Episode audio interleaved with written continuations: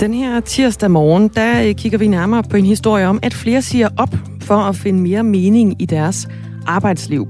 Så lyder det i et debatindlæg i øh, politikken, og skribenten har selv sagt sit job op, men han er altså ikke øh, den eneste. Lige om et øjeblik, der taler vi nemlig med Josine Elvekær Hermann, som sagde sit job op igennem syv år sidste juni, og det var for at få en pause og finde ud af, hvad hun egentlig ville. Det er lige om et par minutter, vi taler med hende.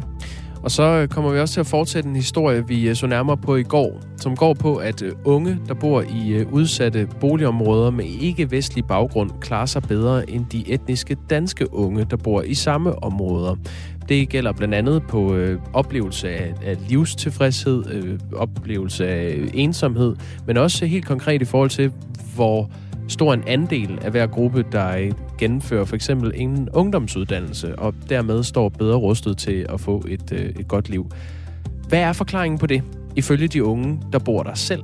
Det øh, kommer vi til at dykke ned i. Vi taler med Haidar Ansari, som er vokset op i Hørgården i Urbanplanen på Amager i København, som indtil øh, for tre år siden lå på ghetto-listen, altså det her område. Og øh, det interview kan du høre lidt over halv otte der er altså de ting, øh, vi ved er på vej her i Radio 4 morgen, og så er det de ting, vi øh, fortsat arbejder på. Øh, I aftes, der kom det jo frem, at øh, Grøn Alliance fremover skal være en del af Alternativet. Det er de her to partier nu nået til enighed om, skriver Alternativet i en pressemeddelelse. Og vi forsøger altså lige nu at øh, få fat i Franziska Rosenkilde, som er politisk leder i øh, Alternativet, også Henrik Windfeldt, som øh, var det for øh, Grøn Alliance. Det er øh, noget af det, som er undervejs her i øh, morgens udsendelse af Radio 4 Morgen. Og det er jo også bemærkelsesværdigt, for det er ikke længe siden, at Grøn Alliance hed Veganerpartiet. Øh, de skiftede navn til Grøn Alliance for at øh, ryste posen lidt, måske befri sig lidt for... Øh, et begreb, der i nogle kredse kan være stigmatiserende, altså være veganer. Øh, se, om man kunne få fat i nogle øh, vælgere, som ikke var veganere. Så skiftede man navn til Grøn Alliance, men nu er det sådan set lige meget, fordi nu slår man sig sammen med øh, Alternativet. Yeah. Så tilbage er der nu Frie Grønne og Alternativet, som øh, kæmper om øh, måske det samme segment af vælgere. Vi går efter det her interview med, øh, med Franziska Rosenkilde. Det håber jeg meget kommer på plads inden længe. Klokken er 8 minutter over syv. Du lytter til Radio 4 morgen med Jakob Grosen og Dagmar Eben Østergaard. Godmorgen. Sig jobbet op og genfind meningen med arbejdslivet. Det har Henrik Venegård Mikkelsen, der er antropolog, tekstforfatter og foredragsholder, gjort. Han fortæller, hvordan en bevægelse fra USA har spredt sig til Danmark. Og det er en bevægelse, som han altså selv er hoppet med på, nemlig ved at sige sit job op og finde mening i arbejdslivet. Her i forbindelse med corona, altså hvor der var mange, der var, øh, der var hjemme, ikke? der fik folk mulighed for at se deres arbejde med, øh, med andre øjne, og så efterfølgende vende tilbage til det, og så har man måske haft, i stigende grad haft lyst til faktisk at gøre alvor af nogle, øh, nogle tanker, som, øh, som man har haft. En af de tanker kunne være, at øh, altså måske skulle man simpelthen finde noget andet at lave. Og dykker man ned i tallene, så er der altså ret mange, der skifter job. Fra øh, marts sidste år til februar i år, der fik knap en million danskere et nyt job.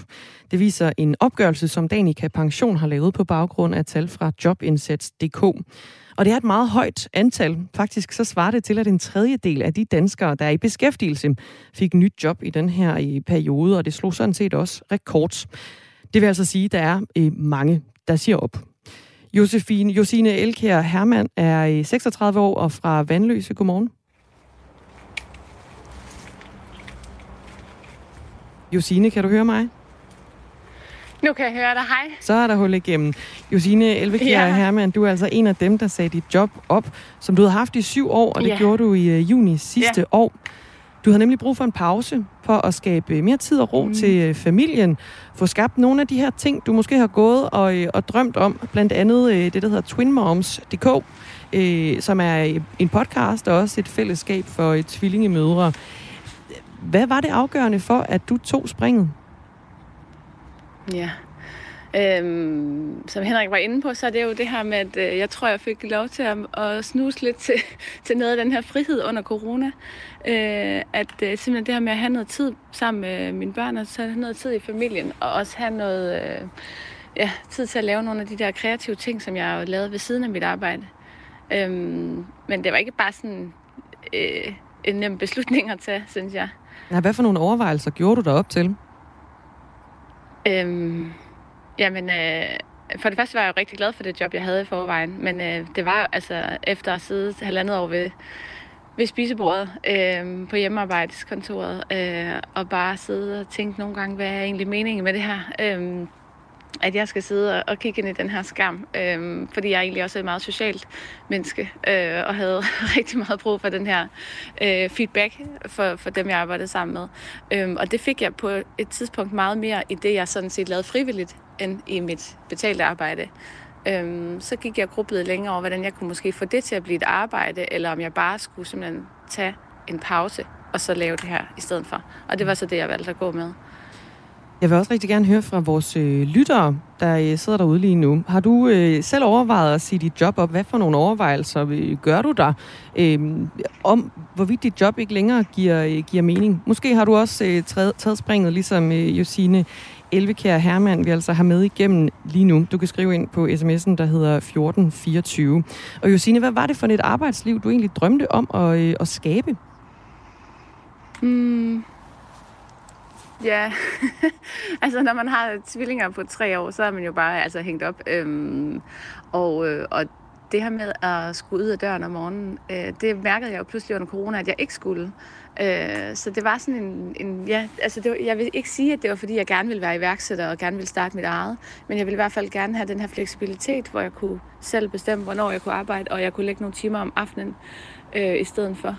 Og øh, det blev bare til, at vi aftalte, jamen lad os prøve at give det et halvt år, hvor jeg går hjemme og øh, har mere tid til drengene, har mere tid til familien, og ikke har så travlt, og så er jeg samtidig så kunne få afløb for nogle af de her kreative ting, jeg rigtig gerne vil lave. Jeg vil rigtig gerne lave en podcast, og, og gå i gang med at skrive en bog og sådan noget, og det det var så det, øh, jeg gjorde. Vi, vi har en lytter, der gerne vil spørge, om du fik øh, dagpenge, mens du var på den her i pause. Øhm, nej, altså jeg har, jeg var så heldig, eller vil man sige, jeg har en opsparing. Mm. Øhm, så jeg levede faktisk af min opsparing, og så betalte min mand det mere øh, i den periode. Og det var jo så en aftale, vi ligesom indgik i, at okay, så har vi noget mere tid og ro i familien. Du får lov til at arbejde igennem, og jeg får lov til at gå hjemme. Og vi giver det et halvt år.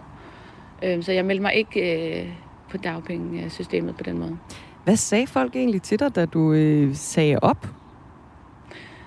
Øhm, der var rigtig mange, der sagde, at jeg var modig, og jeg, det havde slet ikke tænkt over, at jeg var. Øhm, men når jeg sådan ser på bagkanten, kan jeg da godt se, jo, det er jo en modig beslutning. Øhm, og jeg kan da også godt mærke, at der var der sådan en... Nogle gange, jeg ligesom fik sådan en... Er du fuldstændig vanvittig? Hvad nu, hvis du aldrig får et godt job igen? Altså, fordi jeg havde jo et godt job.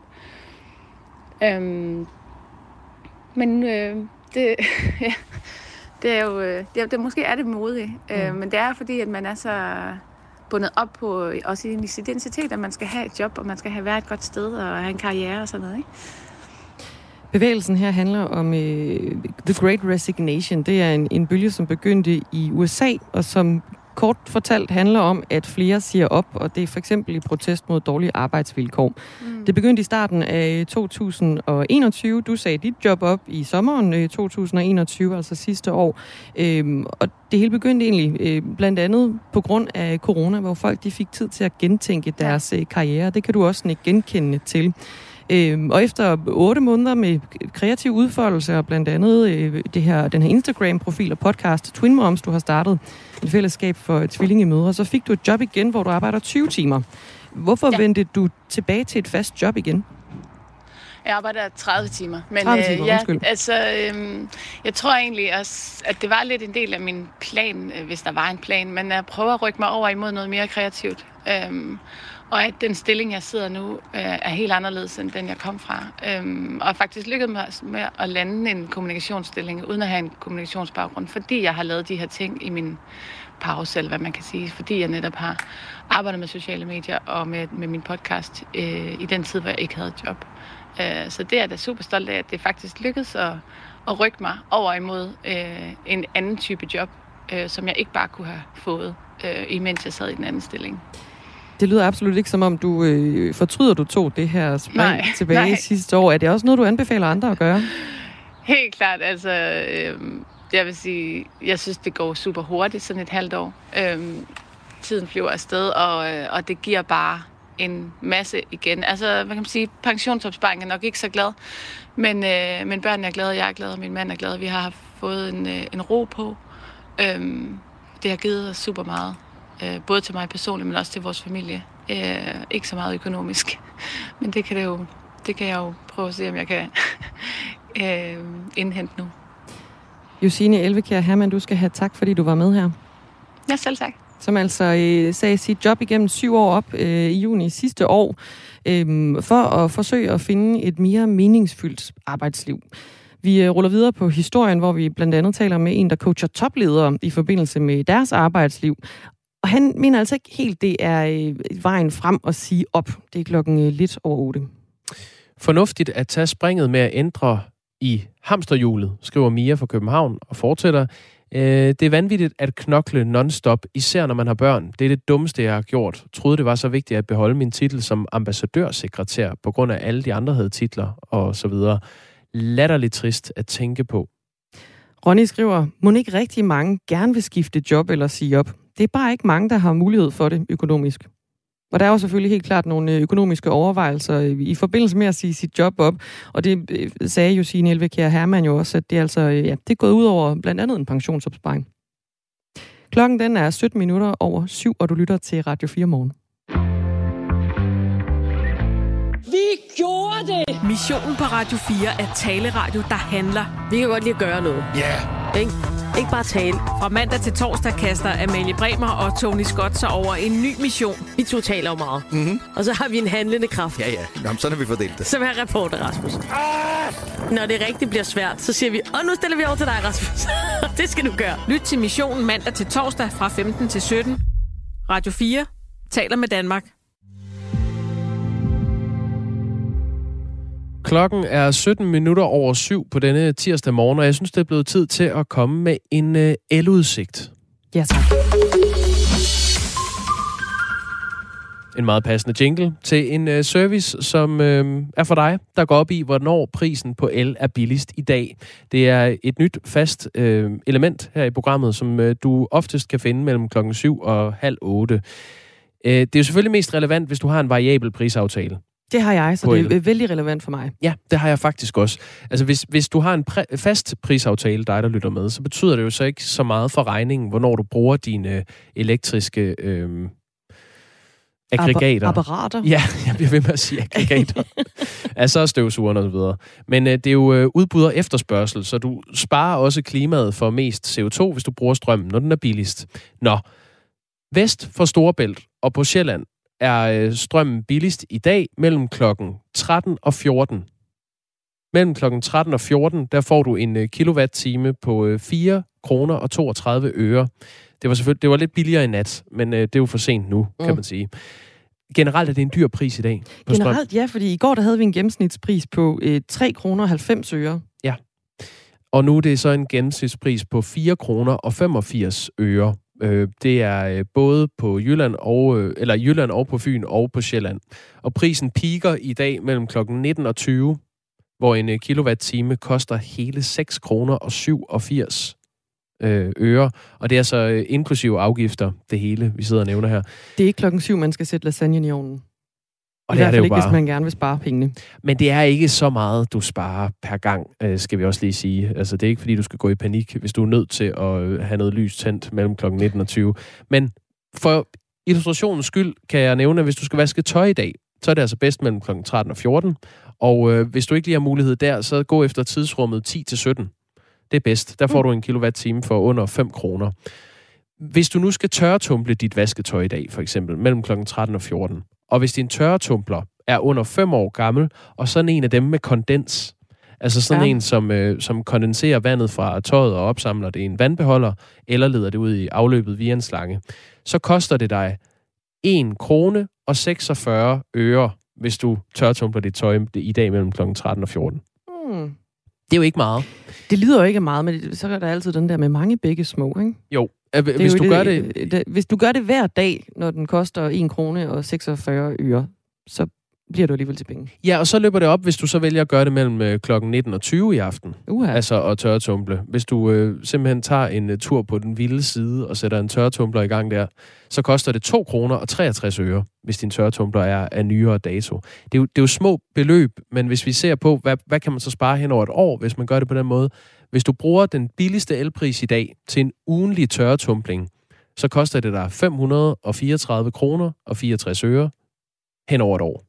Men hvis du øh, er vild og tørretumbler dit tøj, når elprisen piker en gang om ugen hen over et år, så koster det dig 850 kroner og 23 øre. Det er altså 315 kroner lige ned i foråret, mm. hvis du øh, lige prioriterer at gøre det, når det er lidt billigere. Ja, okay. Det kan da godt et eller andet i hvert fald. Så vidt en øh, eludsigt, som vi altså har øh, taget med i Radio 4 morgen, fordi øh, elpriser er blevet en ny national sport.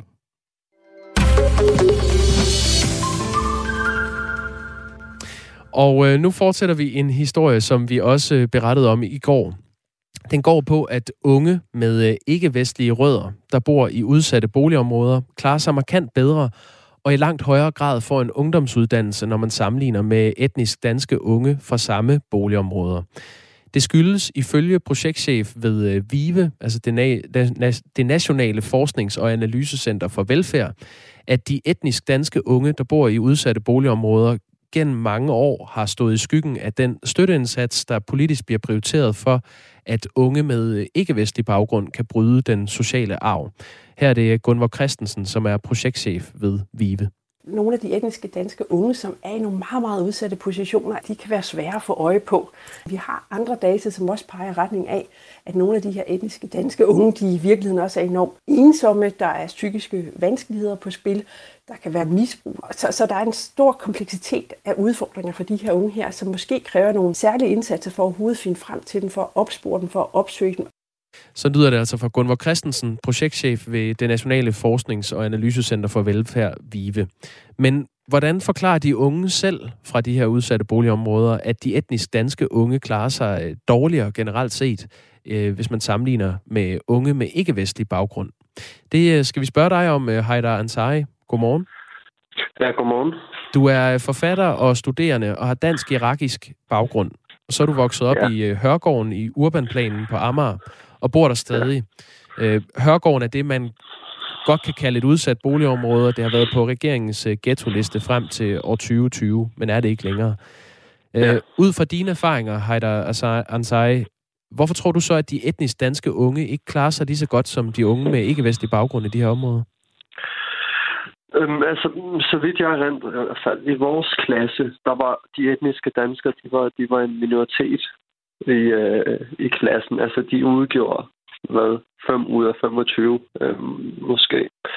Øhm, og, og det er klart, at, at den kultur, der ligesom er i klassen, den udspringer ikke af den sådan danske samfundskultur, øh, men den udspringer mere af, at, at det, der nu er, er, er blevet skabt i de her distancerede ghettoer. Hvad er det for en kultur? Øhm, men, men ja, altså det er jo i hvert fald en anden kultur end, end, end, end den, der er ude i det etablerede samfund. Altså der er nogle lidt andre værdier, nogle andre normer. Hvad, øhm, kan, du, kan du være mere konkret på, hvad det er for en, en anden uh, type kultur, der var i klasseværelset? Jamen altså eksempelvis, øhm, så, så bliver det sådan lidt øhm, med, med at spise svinekød. Det var, det var sådan noget, der, der fik sendende lidt i kog, kan jeg huske. Øhm, for, fordi det var ikke normen for størstedelen af eleverne øhm, på daværende tidspunkt. Så hvis de danske øh, elever havde svinekød med i madpakken, hvad skete der så? Jamen, det kunne være alt fra, for tilråb til øhm, ja, altså en mere fysisk konfrontation. Øhm, altså, det ved jeg ikke. De, det, man bliver jo bare udsat øh, øh, for mobberi, og man bliver hurtigt øh, gjort til sådan en mobbedreng. Altså man kan jo genlæse Morten Papes øh, planen for at få et indtryk af, hvordan det er at være etnisk dansk dreng i, øh, i sådan nogle socialt belastede boligområder, hvor, hvor de lige pludselig udgør en minoritet. Ja, øh, Morten Pape, forfatteren, øh, er også øh, vokset op i, i urbanplanen, ligesom, øh, ligesom du er. Øh, hvordan har du øh, selv oplevet de etnisk danske unge i, i det boligområde, du øh, kommer fra? Jamen altså, mange af mine øhm, øh, danske barndomskammerater, etniske danske. Øhm, de var også børn af, af alkoholikere, narkomaner og psykisk syge. Øhm, og der, for mig at se er der også noget af det, som gør, at, at de også klarer sig øhm, dårligere. Øhm, det, det giver i hvert fald mening for mig, fordi hvor størstedelen af, af de, hvad kan man sige, nydanske unge, øhm, der bliver de jo ikke forsømt i samme grad. Altså, de bliver jo ikke udsat for samme grad af, af, af forsømmelse, er jeg overbevist om. Øhm, det er jo klart, hvis du har en mor, der er narkoman, at, at, at, at der er nogle helt andre ting, øhm, du bliver udsat for i løbet af din barndom. Eksempelvis sådan noget som vandrygt og, og i hvert fald øh, går omsorgsvægt. Jeg, jeg tror faktisk, du har fat i noget der, Heider Ansari. Det er i hvert fald også det, øh, Gunvar Christensen fra, fra Vive øh, kunne fortælle om i går, at når, når de ser på, hvad er det for nogle øh, typer, der bor i de udsatte boligområder, så er det, nu, nu generaliserer vi ikke, men øh, mm. det er nemmere at få kontakt via sådan nogle boligsociale indsatser til de øh, ikke-etnisk danske unge, end det er til de danske unge, som er mere ressourcesvage, er i hvert fald det forskningen mm. peger på. Ja, for det man kan sige er, at vores forældre måske er, er egentlig bare har en manglende dannelse og sådan en uhensigtsmæssig øh, opdragelsesmetode, altså hvis man skal tage den som, øh, ja, hvis man skal generalisere igen. Øhm, hvor man kan sige, på den anden side, der er jo, altså, det er jo, det er jo noget, noget helt andet. Øhm, fordi det er jo klart, hvis du er narkomaner, så tænker du på det næste skud. Øhm, og, og på den måde, så, så, så vil du tilsidesætte dit barns behov, øhm, og, og, og vil slet ikke kunne varetage det. Har, har du selv været med til at, øh, at køre en hård kultur mod de etniske danskere, der boede i dit boligområde? Jeg tror nok, jeg var medløber dengang. Øhm, men jeg stoppede også i den klasse, øh, i 5. klasse. Så, så jeg kan ikke erindre det til punkter på, ikke? Men, men altså, jeg skal ikke gøre mig jeg skal ikke løfte mig over øhm, den kultur, der var engang. Den er jeg ret sikker på, den, den tilhørte jeg og videreførte også. Men det, det er også det, når vi taler i, i klasseværelset. Hvad når I, øh, når I ikke var i skole? Altså, var det, havde du noget med de etnisk danske børn og unge at gøre? Mm, nej, det havde man jo egentlig ikke. Øhm, det, det, det havde man egentlig ikke. Øhm, Hvorfor ikke, tror du? Jamen altså, de, jeg tror ikke, de var sådan Altså, jeg, så jeg tror også meget, det er det med, at man, man omgiver sig med ligesindede og folk, der ligner en selv, tror jeg. Øhm, og, og, og det tror jeg egentlig er det samme, øhm, der gør sig gældende der for børn. At man lærer også at lege med dem, der ligner en selv. Øhm, så der blev smagt, der blev, øhm, der blev skabt små øh, grupper, og der blev lavet altså gruppedans allerede i de små klasser, øhm, hvor tørklædepigerne, de tilhørte en gruppe, og de etniske danskere, de tilhørte en gruppe, og så var der øhm, de friske drenge, de tilhørte en anden gruppe, og der, der blev på den måde dannet grupper allerede øhm, i en ung alder.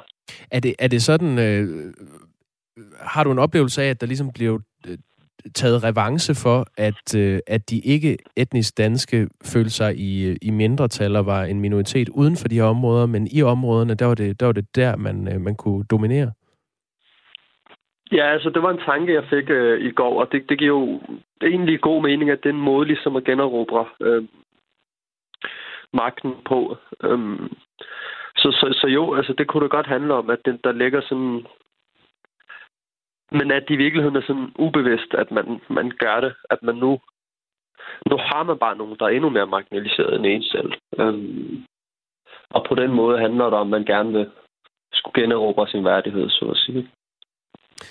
Heider Ansari er altså forfatter og studerende med dansk-irakisk baggrund, vokset op i Hørgården i Urbanplanen på, øh, på Amager, hvor du stadig bor. Du skal have tak for lige at fortælle om det her. Jamen tak for at måtte deltage.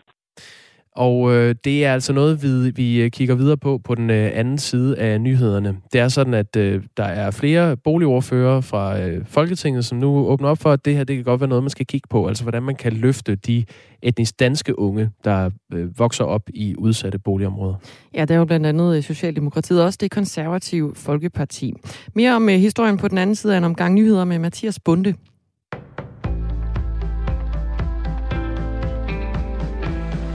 En dansk-russisk kvinde, som er tiltalt for hvidvask af 29 milliarder kroner, skal i dag for retten i Københavns byret.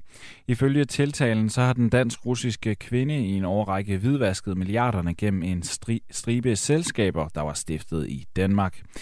I tidligere retsmøder der har anklagerne påpeget, at det særlige ved selskaberne var, at de havde konti i Danske Banks filial i Estland. Desuden så havde de ikke nogen hjemmesider, ligesom der heller ikke var spor af almindelig drift. I sagen der er der også rejst tiltale mod en litauisk mand. Han var indsat som direktør i de fleste selskaber, og dermed medvirkede han til at vaske sorte penge hvide, påstås det. De nægter sig begge skyldige. Den dansk-russiske kvinde risikerer den maksimale straf på fængsel i ni år, det har en anklager tidligere sagt, og byretten har planlagt godt 20 retsmøder frem til marts næste år.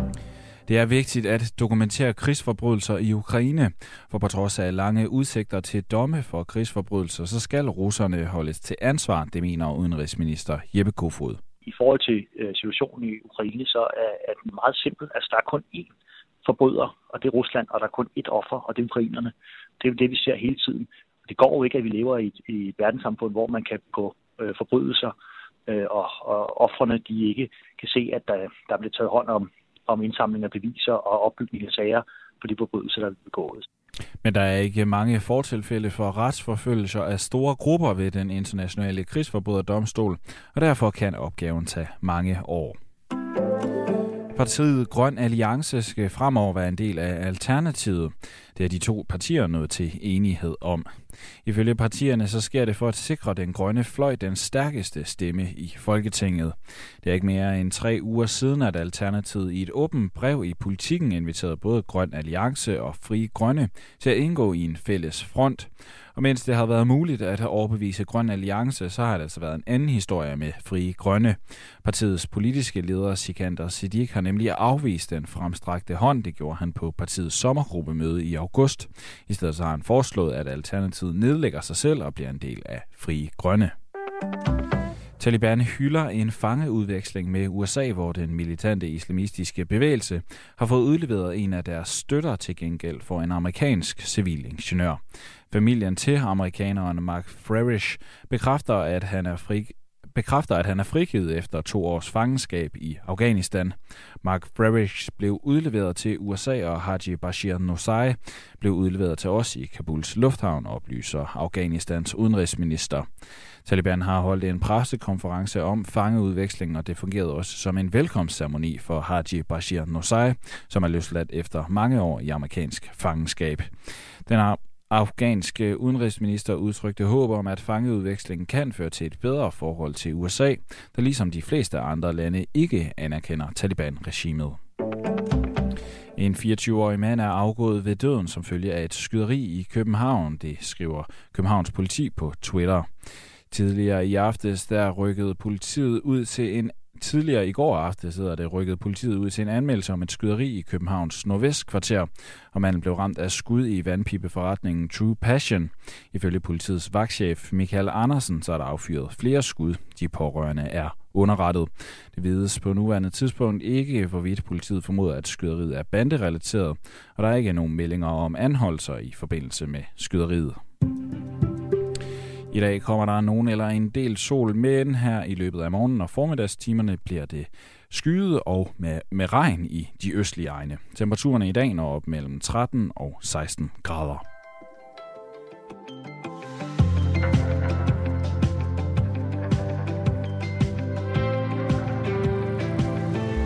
Der er kommet sms'er ind på baggrund af interviewet, vi havde kort før øh, nyhederne. Mariem skriver, hvis det er unge med ikke-vestlig baggrund, er det kulturelle problemer. Er det etniske danskere? Er det manglende hjælp? Tankevægtende. Det er en uh, sms, der er affødt af historien om, at uh, unge, der bor i udsatte boligområder med ikke-vestlige rødder, altså uh, de unge, som kommer fra, uh, eller har rødder baggrund i uh, de lande, man kalder MENAPT, altså lande i Mellemøsten, i Nordafrika, i øh, Afghanistan eller øh, Pakistan eller Tyrkiet klarer sig væsentligt bedre end de etnisk danske unge, der kommer fra de samme udsatte boligområder.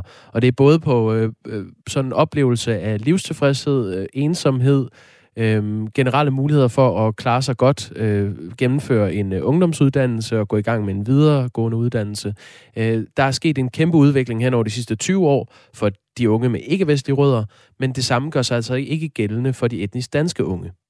Ja, K. han skriver også, tamiler, som også er ikke-vestlige, har i rigtig, rigtig mange år været foran alle på uddannelsesområdet, også i forhold til etniske danskere.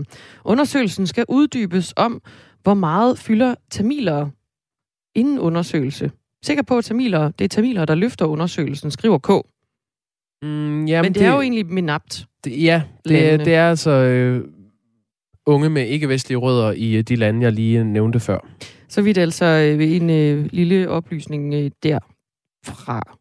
Nå, vi skal videre med den her historie, fordi der er altså også øh, politiske reaktioner ovenpå det. Både øh, boligordfører fra Socialdemokratiet og det konservative Folkeparti mener, der er brug for fra politisk side at gøre mere for, at børn og unge med dansk baggrund får bedre mulighed for at klare sig godt i livet. Allerførst så skal vi lige høre fra Orle Hav, han er fra Socialdemokratiet. Der er behov for en diskussion på Christiansborg, øh, hvordan vi får det her udbredt til at Øh, omfatte andre grupper, hvor vi har udsatte børn og unge og udsatte familier. Det er der i høj grad behov for, og det vil jeg meget gerne være med til, at vi øh, får sat på dagsordenen i forbindelse med, øh, skal vi sige, den boligpolitiske diskussion på Christiansborg.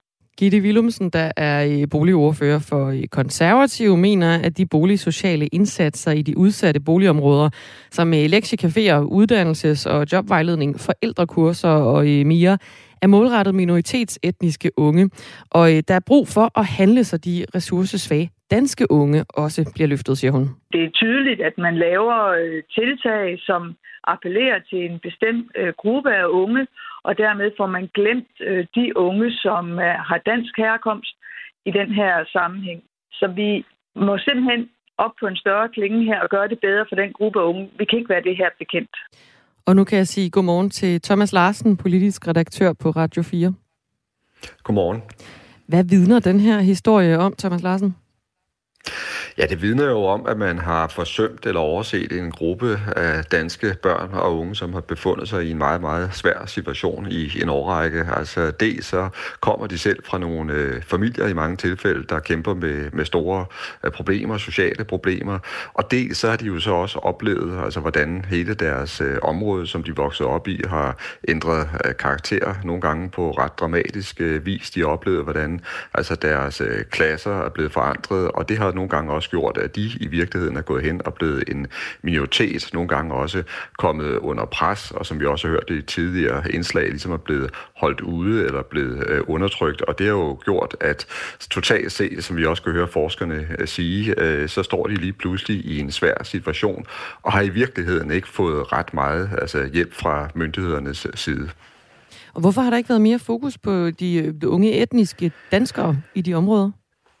Jamen, jeg tror, øh, at der er en ret øh, oplagt forklaring på det, og det er jo, at når man ser på øh, indvandringen til Danmark, så er der sket rigtig, rigtig meget på godt og ondt i løbet af relativt få årtier.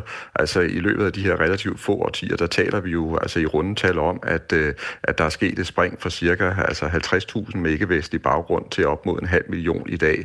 Og det vil sige, at Danmark, ligesom andre lande, har skulle tage imod rigtig, rigtig mange udefra på kort tid, og det har igen betydet, at der har skulle løses en enorm stor integrationsopgave.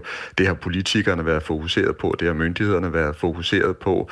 Men hele den her store integrationsindsats har jo så netop været rettet mod dem, der er kommet hertil, og ikke, øh, og man har simpelthen ikke set, tror jeg, de danske børn og unge, som pludselig har fået deres verden og deres hverdag forandret. Det er i virkeligheden først nu, man for alvor begynder at få øjnene op for det.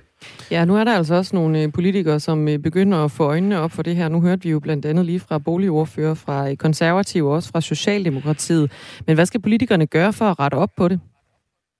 Jeg tror, der kommer markant mere fokus på det nu. Jeg tror, det er en, øh, en øjenåbner for mange politikere, det som øh, Radio 4 øh, beskriver altså i disse døgn. Og man kan sige, der er jo to ting, der, der sker lige nu. For det første, så begynder der simpelthen at komme nogle tal frem, som er svære at ignorere, og de tal, de viser jo netop, at, at hjælpeindsatsen i forhold til unge med ikke-vestlig baggrund hjælper, men til gengæld så er der altså danske børn og, og unge, som simpelthen bliver, bliver, bliver svigtet og som øh, får svært ved at, at klare sig. Og jeg tror, at de tal, de vil gøre indtryk på politikerne og, og betyde, at der kommer forskellige former for indsatser og, og handlingsplaner. Og så er der også en, en anden ting, som jeg også tror, man skal tage med, og det er jo, at vi befinder os i en øh, tid med skrigende mangel på arbejdskraft, altså både når det handler om den offentlige sektor, men også masser af private øh, virksomheder. Og derfor tror jeg også, der vil komme endnu mere fokus på at sikre, at øh, altså alle øh, børn og unge i Danmark, de kommer igennem skolen, de kommer igennem uddannelsesvæsenet, de kommer ud og får, får job. Altså på den måde kan man sige, så øh, er der måske også nogle, nogle øh, gode ting midt i, i, i den her øh, historie, fordi hvis man får dem mere på, på bedre spor, så har de også bedre chance end nogensinde for at komme ud og få altså, øh, uddannelse og måske især job.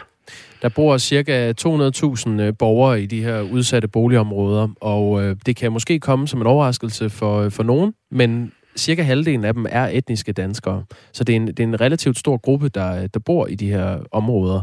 Og det er jo så sådan, at så prioriterer man med de politiske boligaftaler, at der bliver afsat øh, nogle øh, store beløb. Altså det var i 2014, den boligaftale, der kom der, var det 900 øh, millioner kroner, som Landsbyggefonden så kan uddele til boligsociale øh, aktiviteter og indsatser rundt omkring i, i de her øh, boligområder. Og øh, det er altså øh, boligområder i 42 forskellige kommuner, der har fået gavn af de penge, og så har brugt dem på for eksempel øh, uddannelsesvejledning, øh, jobvejledning, øh, boligsociale medarbejdere, der går rundt i kvarteret og taler med de unge og forsøger at få dem på, øh, på ret køl. Og det er altså der, at de øh, fortrinsvis får fat i de ikke-vestlige unge. Og det kan så bare ses i statistikken. For 20 år siden var der flest øh, etnisk danskere i de her boligområder, som fik en uddannelse, hvis man sammenlignede med de ikke-vestlige unge. Og det billede er vendt helt rundt. Så nu har vi altså en gruppe af øh, ikke-vestlige unge, som klarer sig rigtig godt øh, i forhold til at få taget en ungdomsuddannelse og komme, øh, komme godt på vej, øh, mens det ikke går så godt for de øh, etniske danskere fra samme områder. Og der taler øh, projektchefen fra Vive, Gunvar Christensen, som vi har haft med her i programmet i går, om, at øh, hvis man skal gøre noget for de etniske danskere, så skal man gøre noget, noget andet øh, for at få fat i dem, fordi oftest er de så ressourcesvage, at de, de sidder derhjemme og ikke, øh, ikke er så kontaktbare. Så der er også noget med, hvordan skal man øh, få, få banket hul øh, ind til dem og få dem, få dem godt i gang. Øh, og der nævner hun så, at det er jo noget, der politisk skal besluttes, men der skal jo også mange penge til, øh, plus at dem, man så får fat i, er måske ikke sådan kvantitativt så mange, som dem, man får fat i med ikke-vestlig baggrund. Thomas Larsen, tror du, der er øh, politisk vilje til at bruge mange midler på at løfte en relativt lille gruppe af etniske danskere? Ja, det tror jeg faktisk, fordi som du selv har været inde på, så er der brugt enorme øh, beløb på integrationsindsatsen, og som du også var inde på, så har det jo heldigvis altså, lykkedes den uh, indsats. Men når der så pludselig kommer altså, tegn på, at der findes sådan en mindre gruppe af meget udsatte danske børn og unge, som simpelthen ikke har fået den hjælp, de har behov for, som vi kan se i tallene nu, så tror jeg, at det netop er noget, der vil gøre, altså skabe stor opmærksomhed på Christiansborg. Og jeg synes også allerede, man kan fornemme på ordførende, at det her mener de ikke er noget, der skal øh, have lov til at fortsætte. Øh, de vil ikke sidde og se altså stiltigende på, at, øh, at netop der er øh, udsatte danske børn og unge i de her områder, øh, som ikke får den øh, hjælp, som de har brug for, og som derfor bliver tabt øh, helt på gulvet. Så jeg synes allerede nu, at man fornemmer en øh, politisk bevægelse, der er i gang på Christiansborg.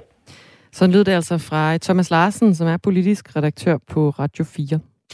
Der bliver spurgt på sms'en, er det procenttal, Øhm, jeg ved ikke lige, hvilket tal du øh, henviser til, men øh, hvis man kigger på øh, piger med ikke-vestlig baggrund, der har gennemført en ungdomsuddannelse i øh, 2019, så ligger det på cirka 60 procent. Øh, og for drengene med ikke-vestlig baggrund ligger det på omkring, jeg mener det er 54 procent eller sådan noget. Og det er, det er væsentligt højere, end det er for, øh, for de etniske danskere øh, som også er gået lidt frem. Det er jo sådan generelt set over hele samfundet, så er der flere og flere, der får en ungdomsuddannelse, så det er ikke sådan, at, at det er gået det sted tilbage. Men den udvikling, der har været for de etniske danskere på det her område, er markant mindre, end den har været for de øh, ikke-vestlige unge. Altså en større øh, procentpoint stigning for de ikke-vestlige unge. Vi kiggede lige mod øh, Christiansborg, hvad de mener, der skal gøre, og den politiske velvilje også sammen med øh, Thomas Larsen, og så er der en anden, der kigger mod skolerne på sms'en og skriver, hvorfor har skolerne ikke råbt vagt i gevær? De har oplevet mistrivsel på daglig basis.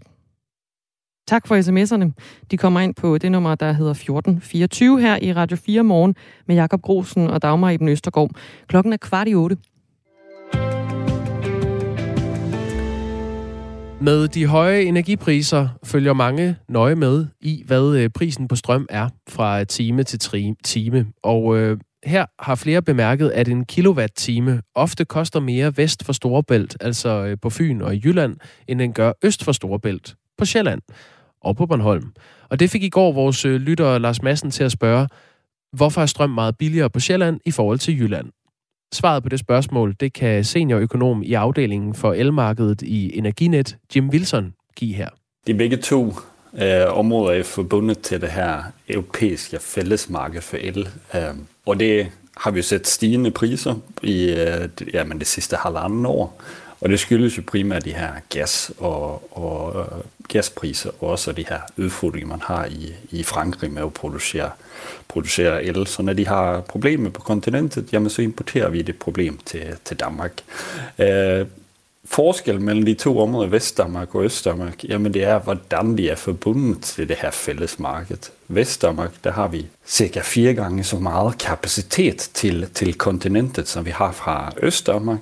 Og øh, det er så en af årsagerne til, at prisen er høj, højere i, i Vestdanmark end i Østdanmark. Men, øh, men Vestdanmark er også forbundet til Norge, og normalt så, så plejer vi at få billig strøm fra, fra Norge. I år har det så været, at øh, der var tørke i Sydnorge, øh, og der så er prisen så steget øh, markant i Sydnorge. Øh, hvilket gør, at vi ikke kan importere billig strøm mere i Vestdanmark, vi, med, men i stedet importerer vi et dyr øh, strøm, og det presser så prisen op i, i Vestdanmark. Så det er et par forskellige årsager til, at prisen er, er høje i Vestdanmark.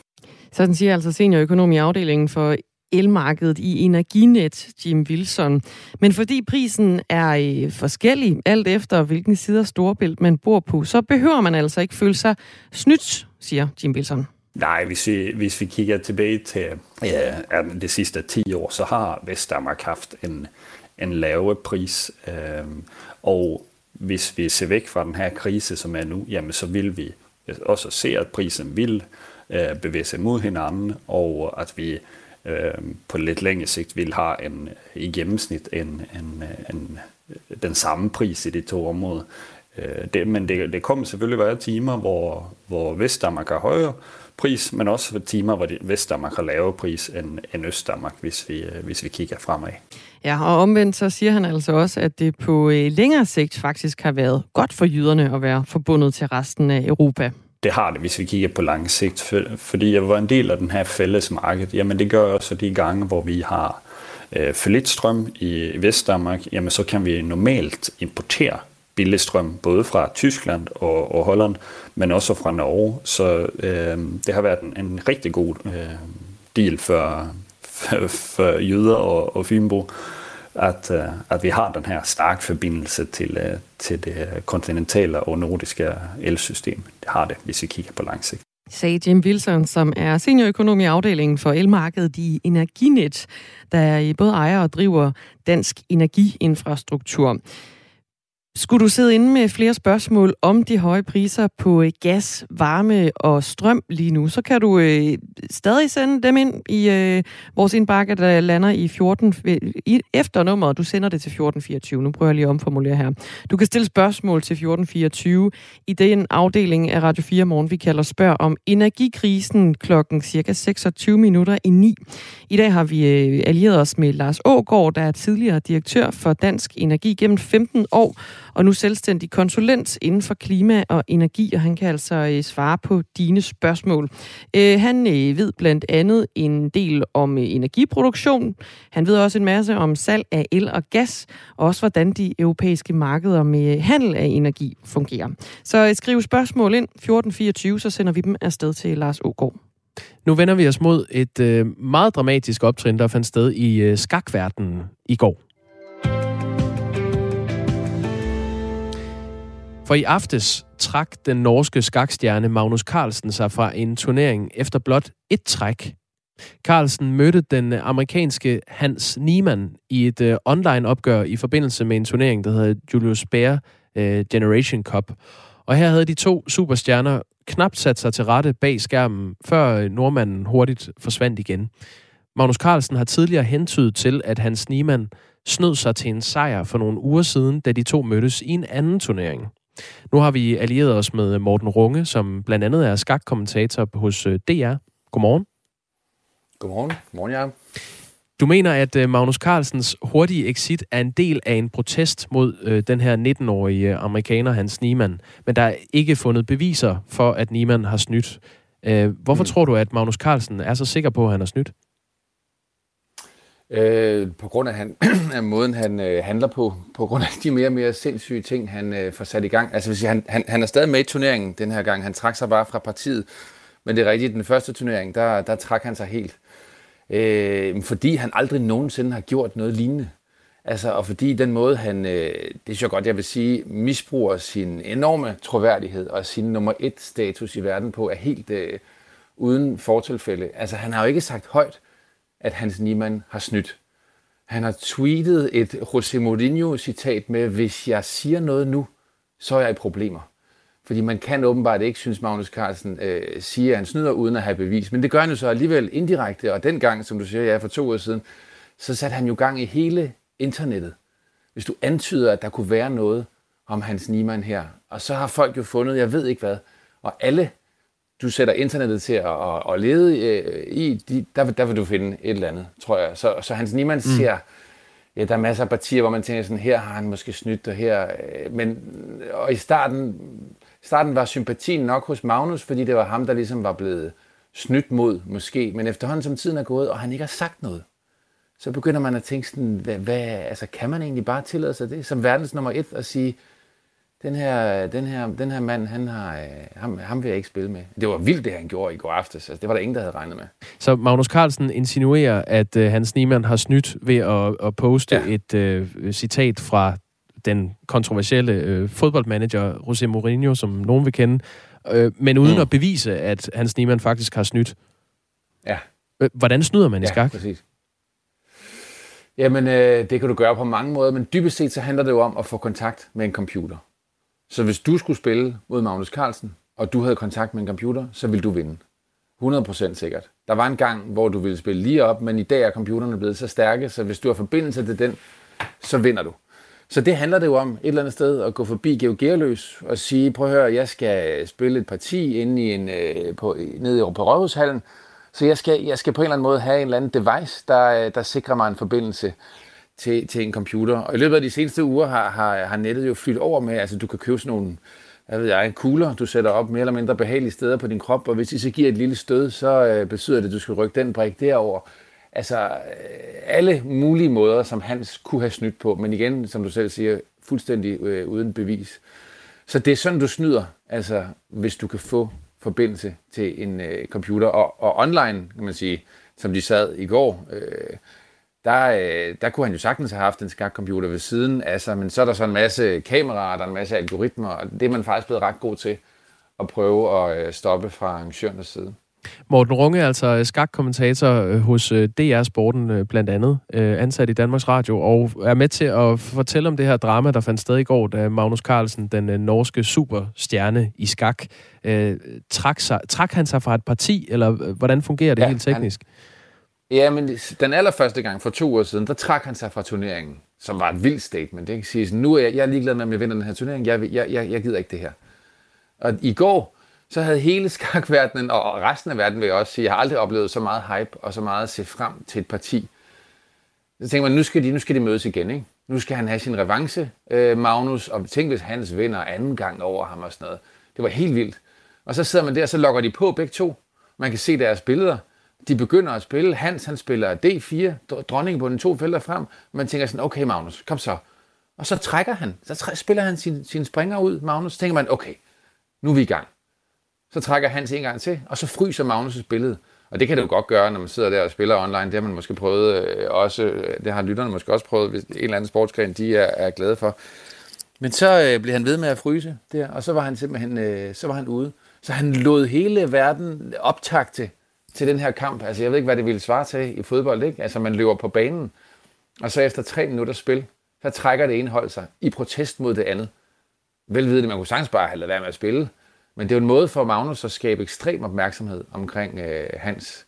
Men jeg synes, det tipper nu til at blive sådan lidt David øh, Goliath. Og så, så, ja, nogle gange skal der ikke så meget til, at man får sympati med, med lille David, ikke? når overmagten bliver for stor. Så, øhm, Men, ja. Kan du fortælle om, hvorfor det internationale skakforbund endnu ikke har, har undersøgt sagen, når nu Magnus Carlsen kommer med sådan nogle øh, meget hårde anklager mod Hans Niemann?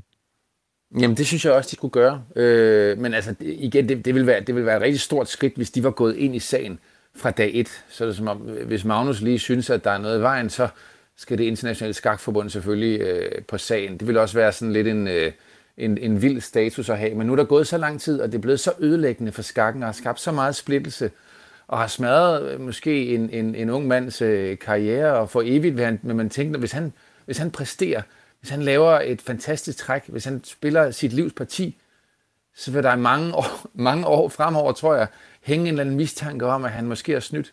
Så ja, det synes jeg, de skal gøre, og det, det, det, det tror jeg, at vi, øh, de kommer til at skulle tage stilling til i løbet af de næste dage. Om de vil, så kan de sige, okay, nu er det os, der undersøger Hans. Stop med alt det der internet. Nu er det os, der gør det. Nu går vi, gennemgår vi hans partier, så vores dom, den er klar. Og hvis den så er, at han ikke har snydt, så har han ikke snydt. Og så må Magnus jo øh, sejle sin egen sø der. Men altså, de, de, reaktionerne her til morgen, også fra norske medier, han er jo norsk, er jo altså, at det, det er usportsligt det her. Og vi har aldrig set ham i sådan en rolle før. Han er ikke normalt en dårlig taber, vil jeg sige. Han kunne sagtens gå hen til en, han har tabt til at sige, det, det, det er godt spillet.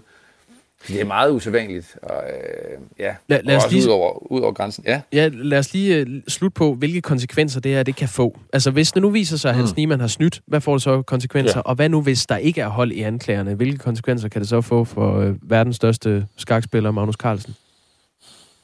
Ja, det er et godt spørgsmål. Altså, jeg tror, det får den konsekvens for sporten, som, som det gjorde dengang, vi så cykelløb, og alle var dopet, ikke? Så ser du sådan et, et fantastisk øh, tvekamp op af, af bjerget, hvor den ene øh, sveder mere end den anden, men der er sådan en lille mistanke i dig, og du sidder og tænker, ja, yeah, men altså, det er jo fordi, de har taget et eller andet, ikke? Så det fjerner jo, jeg ved ikke, hvor mange procent fra sporten, at kigge på to mennesker, som er dine idoler, og som burde præstere det ypperste. Og det gør de jo så også. Men så tænker jeg bare, men det er jo, men det er jo ikke ægte, det her. Det tror jeg kan blive meget ødelæggende for øh, sporten, men jeg håber, at, øh, at det kan blive ordnet, og så bliver det, så, så bliver det bare historien om dengang den her kæmpe skandale rullede, og skak fik ekstremt meget opmærksomhed, og måske gav det nogen lyst til at spille. Men for Magnus øh, personligt, kan det, kan det være en kæmpe rise i lakken. Altså, han, han, han har jo en troværdighed som ingen anden. Han er verdens bedste skakspiller, og måske også i virkeligheden verdens historiens bedste skakspiller nogensinde. Det vil være en kæmpe plet på hans øh, ry som sportsmand. Mest, synes jeg, fordi han bliver bare, han, han fører også, han ligger godt i den her turnering, og han har ikke trukket sig, og han skal nok klare det og sådan noget, så han havde råd til at tabe, men når man trækker sig op i tid, så taber man selvfølgelig. Øhm, Morten så det, Runge. det, det, tror jeg, ja. ja. Skak-kommentator på øh, DR Sporten. Steve, han skriver ind, at Niemann jo har indrømmet at have snydt tidligere. Ja. Og så er der ja. ikke øh, langt til, at folk tror, man snyder igen. Har han indrømmet snyd tidligere? Ja, det har han, ja. ja. Han, øh, han stillede sig frem efter, at, at, at Magnus trak sig fra det første par, fra turneringen, der, der, der satte det hele i gang for to år siden. Så stillede han sig frem og sagde, prøv at høre, jeg har ikke snydt det her parti, men nu vil jeg gerne lægge alle mine kort på bordet. Jeg har snydt to gange, da jeg var 12 og 16. Han er 19 nu, ikke? Og det var online. Ja. Det lagde han sig frem, ligesom om han havde fået besøg af en krisepsykolog, der sagde sådan, hvad, hvad er det værste? Hvad skal vi vide om? Der bare lægge alt frem. Desværre for, for Hans, så gik uh, chess.com, som var den platform, han havde snydt på, ud og sagde, ja, det er fint nok, Hans. Du har snydt som 12 og 16 år, men du har altså også snydt nogle andre gange. Uh, det har vi undersøgt nu, og uh, du har snydt så mange gange, så vi udelukker dig. Okay. Og det er jo selvfølgelig et kæmpe, kæmpe slag til hans troværdighed, men det siger jo ikke noget om, om han snød i det parti, hvor han sad og kiggede Magnus i øjnene. Altså, fordi du har kørt over to gange for rødt, så betyder det ikke, at du har gjort det den tredje aften. Der er selvfølgelig en vis sandsynlighed, men du kan jo ikke blive dømt for øh, en forbrydelse, bare fordi du har lavet to andre øh, tidligere i dit liv. Så det er sådan lidt, det satte bare gang i alle de her øh, ja, indirekte beskyldninger, og må ikke han så også har gjort det nu, fordi han har været, men ja. Vi ved det ikke, men øh, det kan altså godt være, at vi ringer til Nej. dig igen, når, når vi finder ud af det, Morten Runge. Tak for øh, Ja, hvis I udlægningen finder ud af det, så, så ringer du jeg med det samme. Ja, det kan du tro. Hvis I finder ud af, hvad der er sket, vil jeg sige. Morten Runge er øh, skakkommentator på øh, DR Sporten. Tak skal du have. Selv tak. Og øh, det er altså på bagkant af et øh, kæmpe drama i øh, den internationale skakverden, hvor øh, verdens bedste øh, skakspiller øh, er nogen kaldt øh, skakkens Mozart mm. fra Norge, Magnus Carlsen, øh, vidunderbarnet fra Norge, har trukket sig efter et enkelt øh, øh, træk, så trak han sig fra partiet mod amerikanske Hans Niemann, fordi han mener, at Niemann er en snydepels. Det fascinerer mig dybt, at skak kan skabe så meget røre. Også mig, men øh, det er altså en øh, sportsgren, som øh, man skal tage alvorligt. Klokken er 8. Nu skal du tage nyhederne alvorligt.